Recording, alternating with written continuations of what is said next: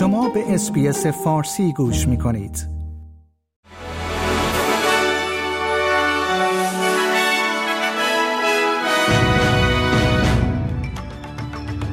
درود بر شما شنوندگان عزیز نیوساعت هستم و پادکست خبری روز پنجشنبه 27 جولای سال 2023 میلادی را تقدیم حضور شما می کنم.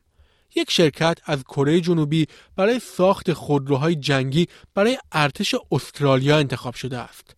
129 خودرو ردبک در شهر جلانگ در ویکتوریا توسط شرکت هانوا با هزینه بالغ بر 7 میلیارد دلار ساخته خواهد شد.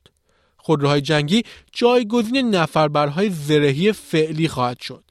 ژنرال سایمون ستوارت رئیس ارتش استرالیا می‌گوید که انتخاب شرکتی برای ساخت آنها گامی بزرگ در ارائه دفاع ملی است.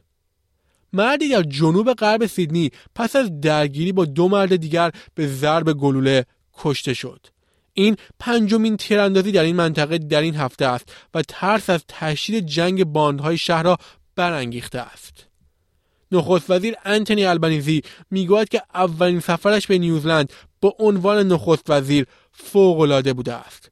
او سفر خود در ولینگتون را با بازدید از بنای یادبود جنگ ملی و پیاده روی کوتاه با کریس هیپکینز نخست وزیر نیوزلند به پایان رساند. آتش سوزی های جنگلی در مرکز یونان دو نفر را کشته و مجبور به تخلیه افراد بیشتری شده است. سازمان آتش نشانی این کشور می‌گوید بیش از 60 آتش سوزی در سراسر کشور در مدت 24 ساعت رخ داده است. در این حادثه جسد یک زن و یک چوپان 45 ساله پیدا شد. گفته می شود هر دو این افراد به دلیل آتش سوزی ها کشته شدند. یک افسر اطلاعاتی سابق نیروی هوایی ایالات متحده به کنگره شهادت داده است که آمریکا در حال پنهان کردن یک برنامه طولانی مدت است که اشیای پرنده ناشناس یا همان UFO ها را بازیابی و مهندسی معکوس می کند.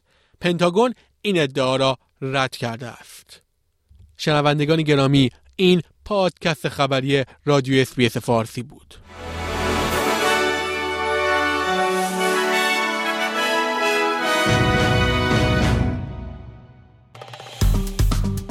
لایک، شیر، کامنت.